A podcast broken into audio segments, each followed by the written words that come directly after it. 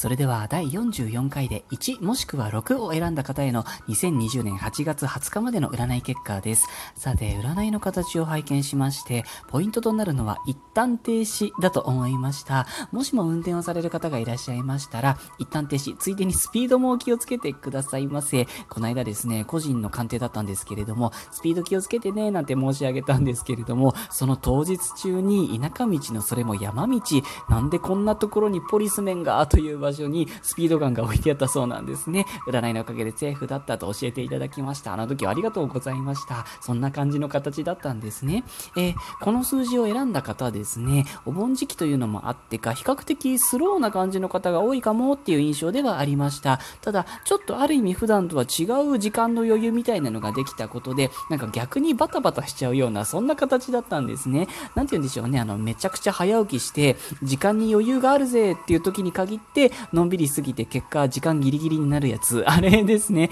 ですので、急ぐ前にも、逆にのんびりする前にも、まず一旦立ち止まってっていう形だったんですね。これからの行動計画をしっかり立てたりとか、逆算したりとかするといいんじゃないかなというふうに思いました。ノープランのお休みっていうのもすごくいいものだと思うんですけどね。だからこそしっかりここからここまでノープランみたいな自由の中に少しだけ制限がある方が結果的に基地なんだと思いました。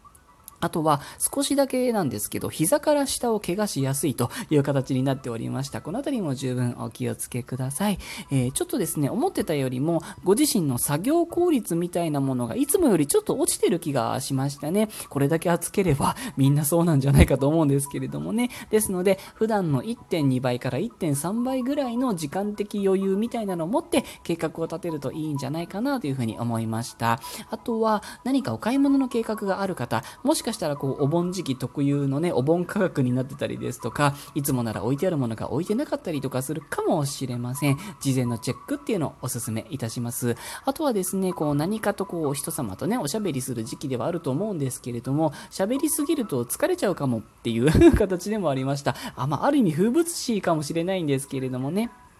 あの、病気の心配っていうのはほとんどないという形だったんですけれども、足元の怪我と、あと熱中症ですね。あの、意外にも屋内の熱中症が考えられるっていう形になっておりましたので、今部屋の中にいるからいいやっていう風に油断するのは良くないという形でしたね。そのあたりに気をつけていただければ、あとは割とこう趣味とか楽しいことに時間を使えるっていうそんな形となっておりました。よかったら参考にしてみてくださいね。えー、全体運サポートのラッキーアイスは青系または緑系のアイスです。ソーダとかメロンとか、そんな見た目のね、ああいう感じの色のアイスをおすすめいたしますという形でしたね。金運と、あと全体の流れっていうのを支えてくれます。もちろんソーダとかメロン以外でも構いません。お好きなものを召し上がってみてください。以上、第44回で1もしくは6を選んでくださった方への占い結果でした。ありがとうございました。